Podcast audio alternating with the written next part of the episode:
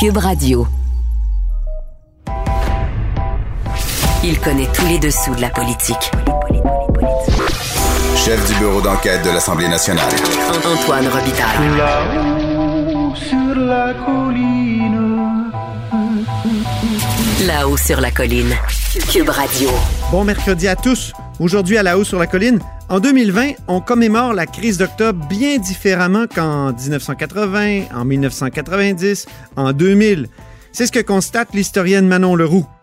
On met l'accent sur les demandes d'excuses aujourd'hui, le rôle des médias et le caractère international du F L Q, entre autres. Mais a-t-on oublié la victime, Pierre Laporte? Mais d'abord, mais d'abord, parlons d'un intéressant article d'un journal torontois. Antoine Robitaille. Il décortique les grands discours pour nous faire comprendre les politiques. Là-haut sur la colline. Le National Post nous apprenait ce matin que Wei Wei, ce donateur d'origine chinoise à la Caisse libérale et agent de promotion de la République chinoise, est dans de beaux draps après une descente policière dans son manoir. Or, M. Wei Wei était un de ces millionnaires chinois ayant payé de grosses sommes pour rencontrer le premier ministre Trudeau en deux mille seize. Pour discuter de cette affaire, Réal Fortin est en ligne et est député du Bloc québécois de Rivière-du-Nord. Bonjour. Bonjour, M. Robitaille. Donc, après le scandale euh, We Charity, est-ce qu'il y aura un scandale Wei Wei?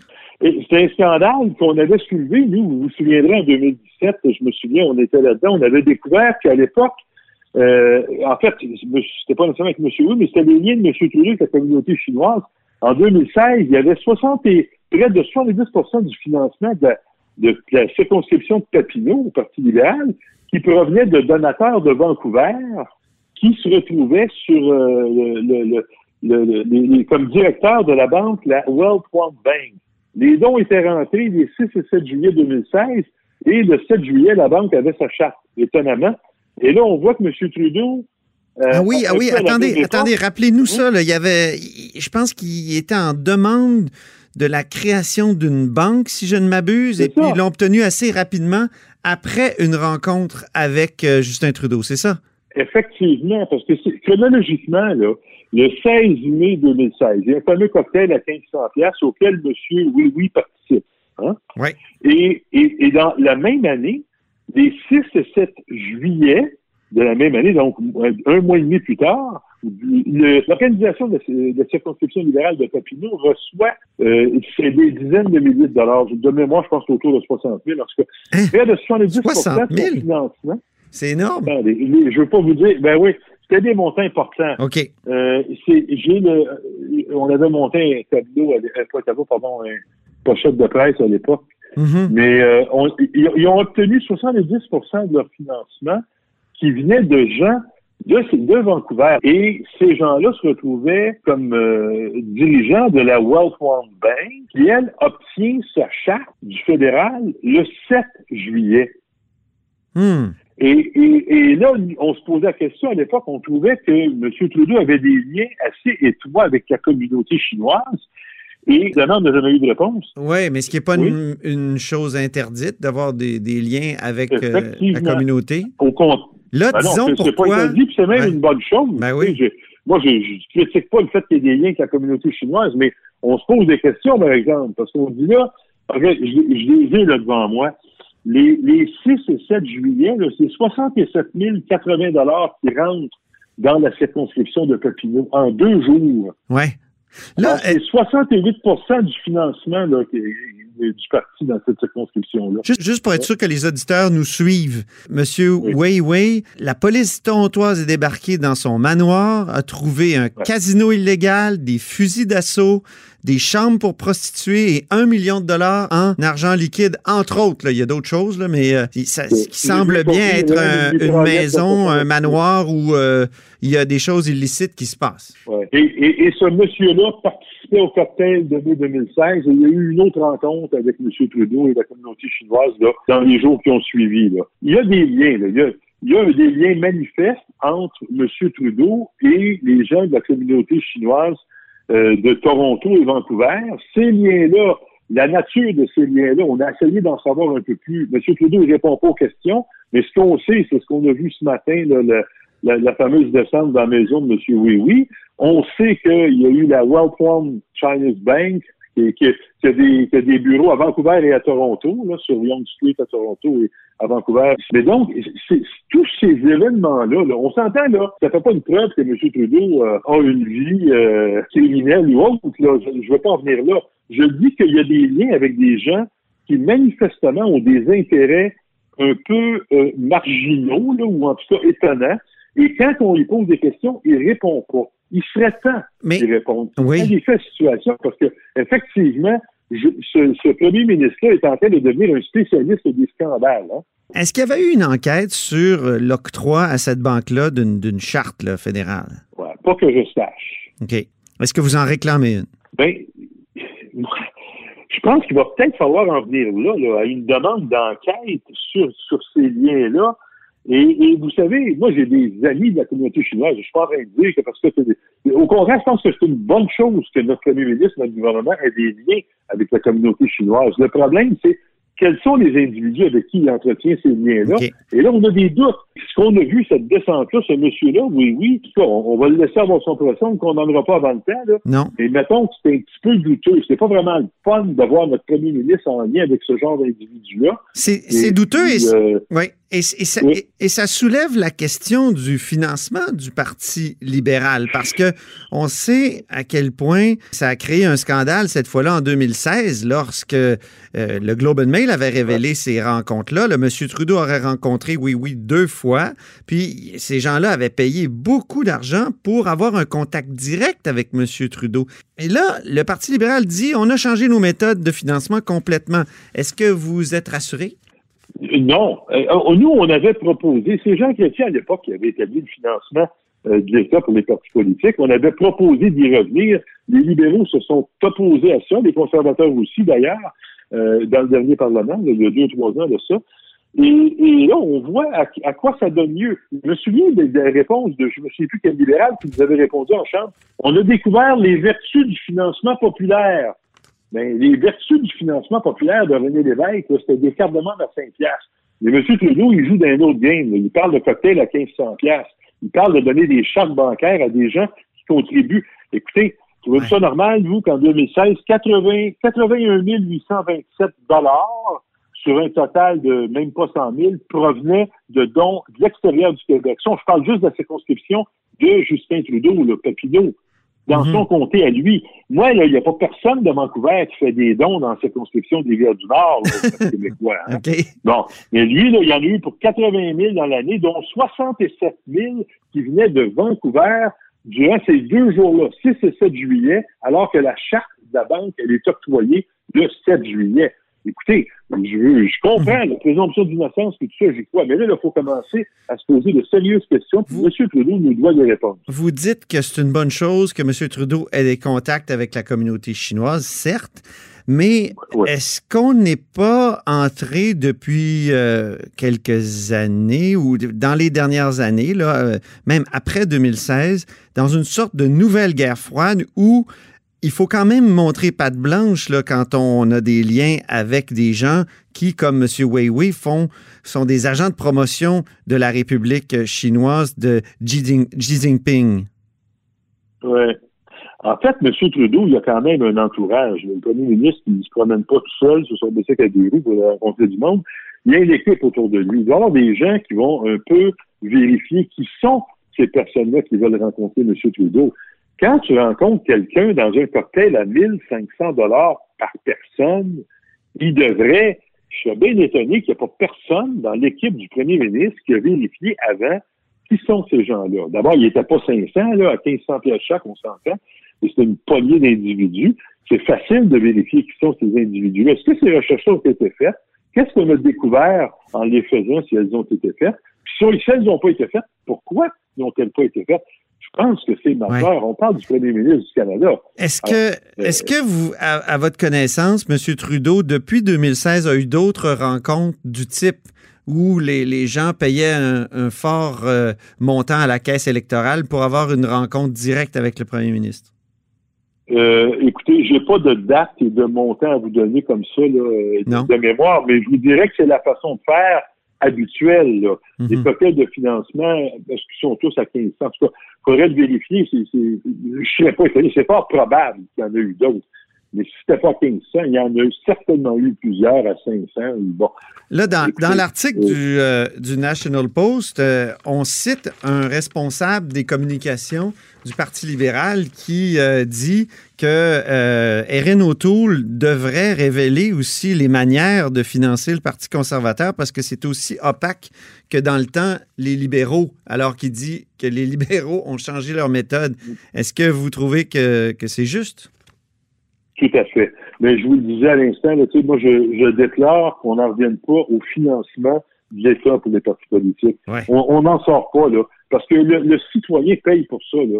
Tu sais, quand le premier ministre se fait financer à coût de mille et mille cinq cents dollars, là, on peut tous s'entendre sur une chose, c'est pas le travailleur ordinaire qui gagne cinquante, cinquante et cent mille par année qui assiste à ces cocktails-là, là. C'est des gens, c'est des gens d'affaires qui ont de l'argent, et ces gens-là vont pas dans des cocktails comme ça pour rien. C'est pas ah, juste ouais. Avez-vous, euh, allez-vous relancer la bataille pour euh, ce financement-là de, de la, des partis politiques par l'État? Ben, s'il n'en tenait qu'à moi, je peux vous dire que oui. En tout cas, je, je sais qu'il y a des gens là, chez nous, de Québécois, qui sont en train de regarder ça. Je pense que c'est un projet de loi qui devrait être redéposé et je pense que les libéraux, comme les conservateurs, s'ils veulent être transparents, démontrer leur honnêteté, leur bonne foi, devraient voter en faveur de ce projet de loi-là.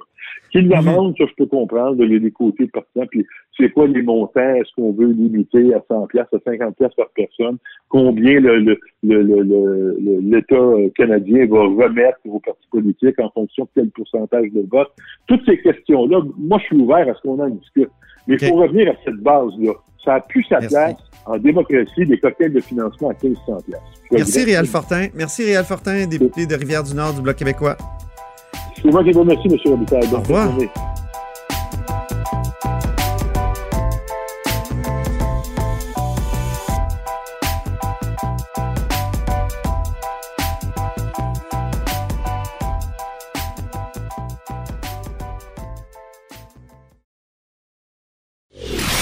Antoine Robitaille. Le philosophe de la politique. La joute politique ne colle pas sur lui. Il réussit toujours à connaître la vérité. Vous écoutez Là-haut sur la colline. Comme à chaque dix ans, au Québec, on commémore les événements d'octobre soixante-dix. Ma prochaine invitée a comparé la manière dont la société québécoise l'a fait en quatre-vingts, en quatre-vingt-dix, en deux mille. C'est l'historienne Manon Leroux de l'U Q A M. Bonjour. Bonjour. Vous euh, écriviez en deux mille deux que la crise d'octobre est commémorée plus ou moins intensément par les différents groupes de la société québécoise en quatre-vingts, quatre-vingt-dix et deux mille. Est-ce que c'est intense ou non en deux mille vingt?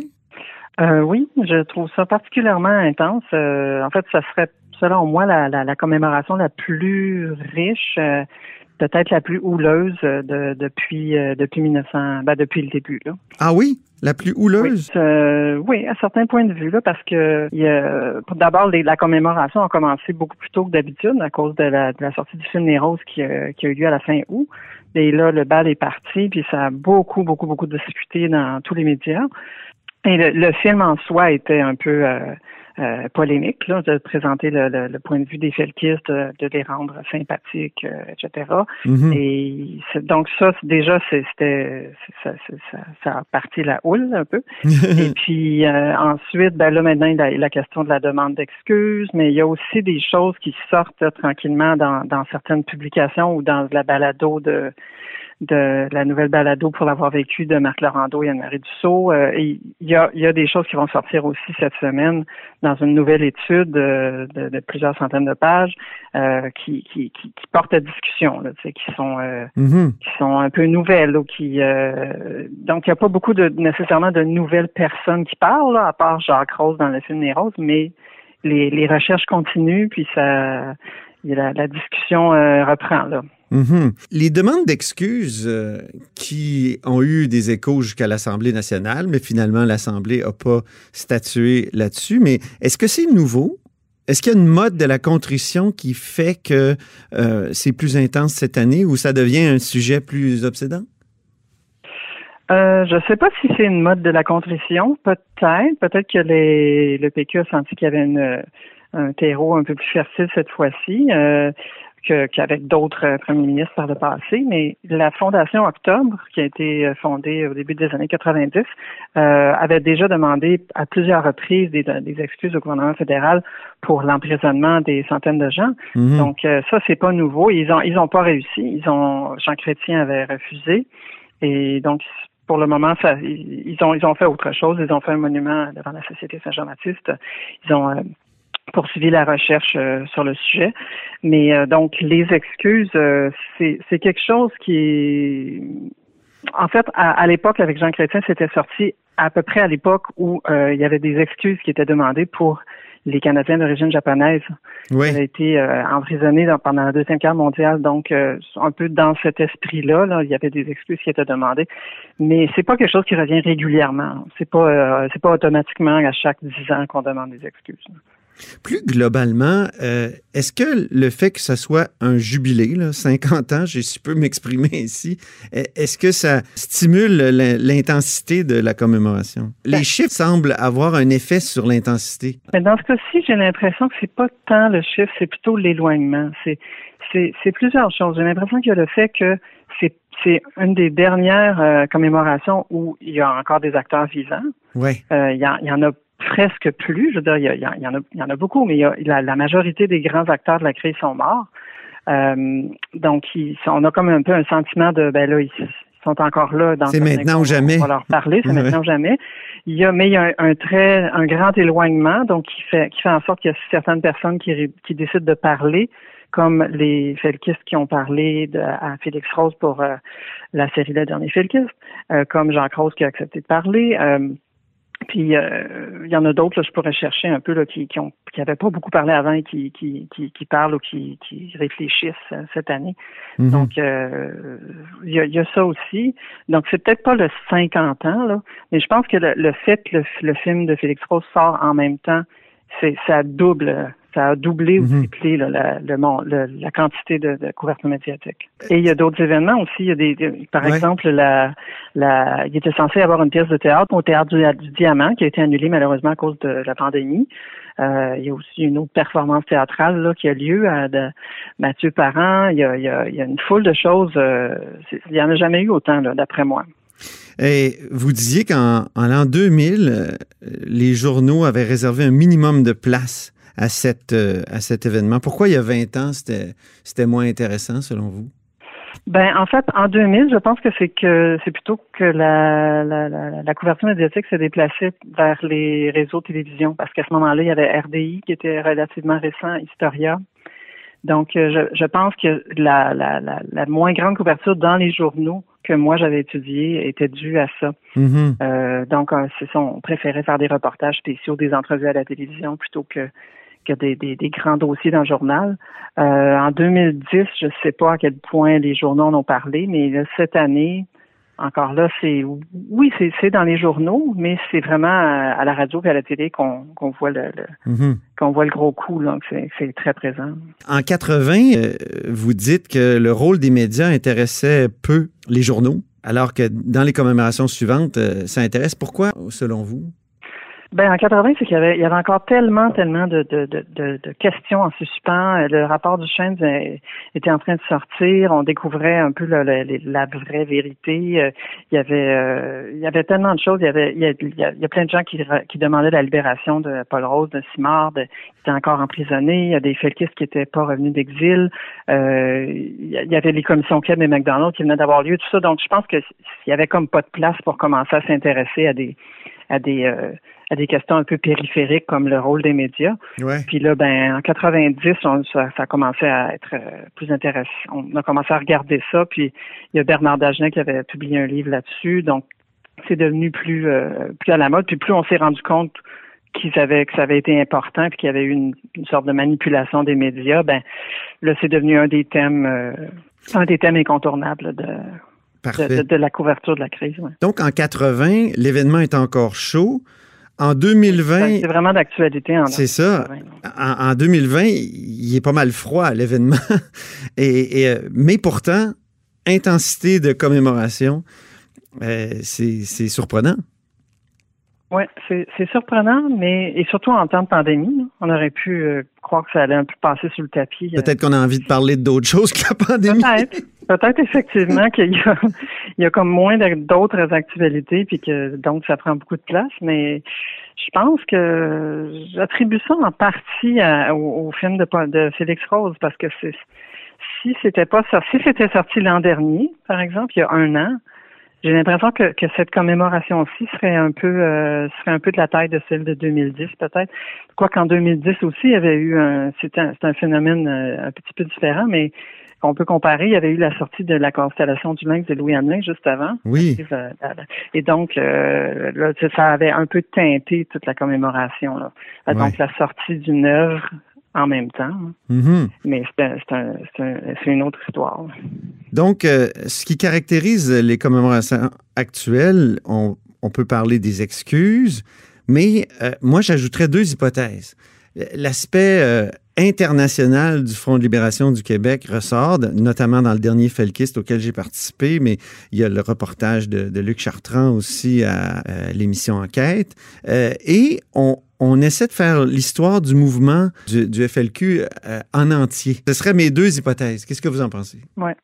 Bien, effectivement, il y a quand même une assez bonne place qui est donnée à, à, au contexte international. Il y, a, il y a Enquête, il y a aussi eu une, un gros article dans Le Devoir à ce sujet-là. Oui, oui. Euh, donc, euh, ça, c'était c'était pas très présent autrefois. C'est peut-être parce que en quatre-vingts quatre-vingt-dix, ça, c'était encore euh, évident pour les, les gens. Les gens s'en rappelaient, donc, euh, du contexte, puis que ça sortait pas de nulle part. Puis plus on s'éloigne, plus on oublie que... que ben on oublie complètement ces événements-là à l'échelle internationale et, et la, donc comment ça s'insère. Donc les liens de, du F L Q avec les Black Panthers notamment, mais aussi ouais, évidemment ben, des choses, ouais, les révolutionnaires euh, un peu partout dans le monde jusqu'à l'I R A. C'est, c'est assez fascinant ça. Moi j'avoue que ça m'a, dans, quand on a préparé le dernier Felkist là, depuis dix ans, là, c'est un aspect qui, qui m'a vraiment impressionné. Ouais, ouais. Puis faire et l'histoire côté, du mouvement aussi. Hein, je pense que nous, ouais, dans le dernier Felkis, c'est ce qu'on voulait faire. Euh, ouais. Remonter pour mieux comprendre peut-être ce, ce point d'orgue qu'est le, la crise d'octobre. Oui, oui, c'est effectivement, c'est, c'est de plus en plus euh, dans les dans les commémorations précédentes, c'était c'était vraiment sur la crise d'octobre. Puis là, ben déjà, le film de, de Félix euh, Rose, euh, ça, ça parle de, mm-hmm. de, de, de, de pas seulement de la crise, mais des, des années avant, euh, quoique pas, pas tant que ça, là, surtout depuis à partir de soixante-neuf, mais déjà La Maison du Pêcheur, tout ça, ça fait partie.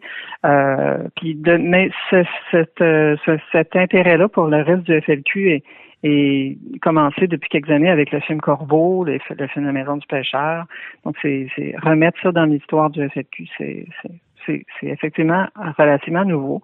Puis, euh, il y a un livre de, qui sort de Marcel Faulkner sur, euh, sur son engagement au sein de la cellule euh, Vallière-Gagnon. Donc, ça, c'est un autre éclairage. Il n'y avait jamais eu de, d'acteur de cette, euh, de cette cellule-là qui avait publié quoi que ce soit, là. Ça, c'est tout nouveau d'avoir euh, un point de vue de, de, d'un membre de ce, de ce groupe-là.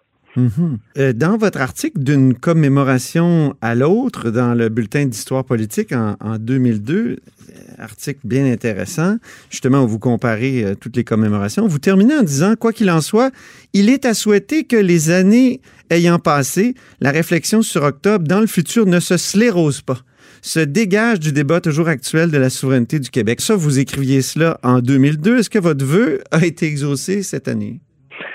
Euh, ben oui, je dirais que oui. Je pense pas qu'on peut dire que ça s'est sclérosé là, parce que ça, ça s'est élargi. Puis euh, il y a certains sujets dont on parlait beaucoup et qui avaient été un petit peu euh, bon vidés, là, quand, que, dont on parle plus. Il y a certains sujets qui étaient peu abordés que dont on parle beaucoup plus. Puis euh, je pense, j'oserais dire que ça s'est quand même assez dégagé de la question de la souveraineté parce que cette année, en tout cas, on n'entend pas beaucoup parler de, de, de, de du côté vraiment indépendantiste du F L Q, du de, de son rôle dans la dans la dans le mouvement souverainiste, de l'effet que ça a pu avoir. Tout ça, c'est, c'est assez euh, assez discret là, ça. On parle plus justement à cause du film Les Roses, on parle du côté euh, social, de la lutte sociale, on parle du côté international. Euh, euh, donc j'ai l'impression que c'est c'est la commémoration, la La, la, la moins liée à, à la question de la souveraineté. Est-ce que le grand oublié demeure pas Pierre Laporte, la victime de la crise d'octobre, En tout cas, c'est ce que la famille ressent. C'est ce qu'elle mm-hmm. a écrit dans, dans la presse. Bien, je vous dirais, à chaque fois que je lis ça, je me dis « Ah oui, c'est vrai, c'est donc vrai ». Mais après ça, quand je regarde ce qui a été fait sur, euh, sur lui, euh, je me dis c'est c'est pas complètement à oublier. Là. En deux mille, il y a eu le film « La belle province » mm-hmm. de Cyril Leblanc qui est sorti en octobre deux mille, qui traitait exclusivement de, de, de l'expérience de Pierre Laporte. Il y a eu, la, il y a dix ans, il y a eu un monument qui a été euh, installé à Saint-Lambert ah oui. euh, pour Pierre Laporte, oui.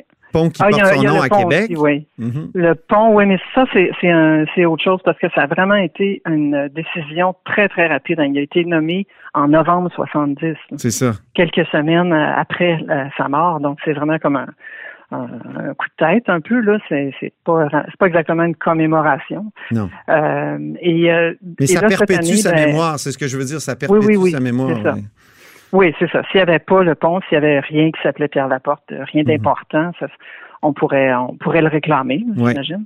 Euh, et là, ben, il va y avoir une entrevue cette semaine avec euh, le fils de Pierre Laporte à, à, à R D I, mm-hmm. avec euh, Anne-Marie Dussault. Donc, euh, oui, d'une certaine façon, il est oublié parce que des fois, on peut parler très longtemps de la crise d'octobre en, en, en ne parlant pas de Pierre Laporte.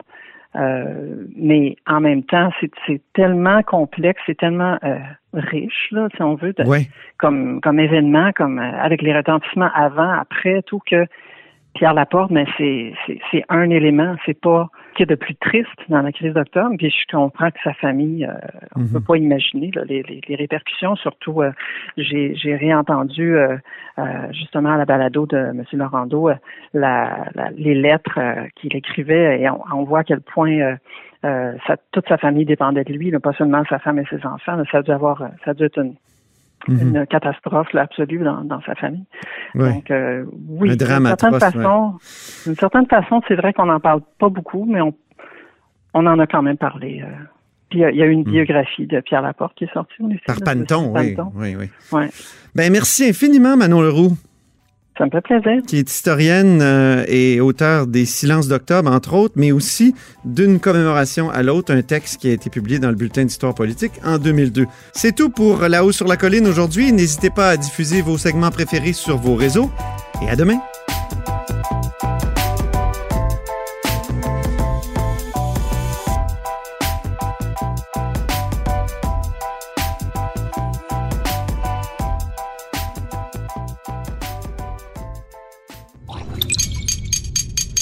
Cube Radio.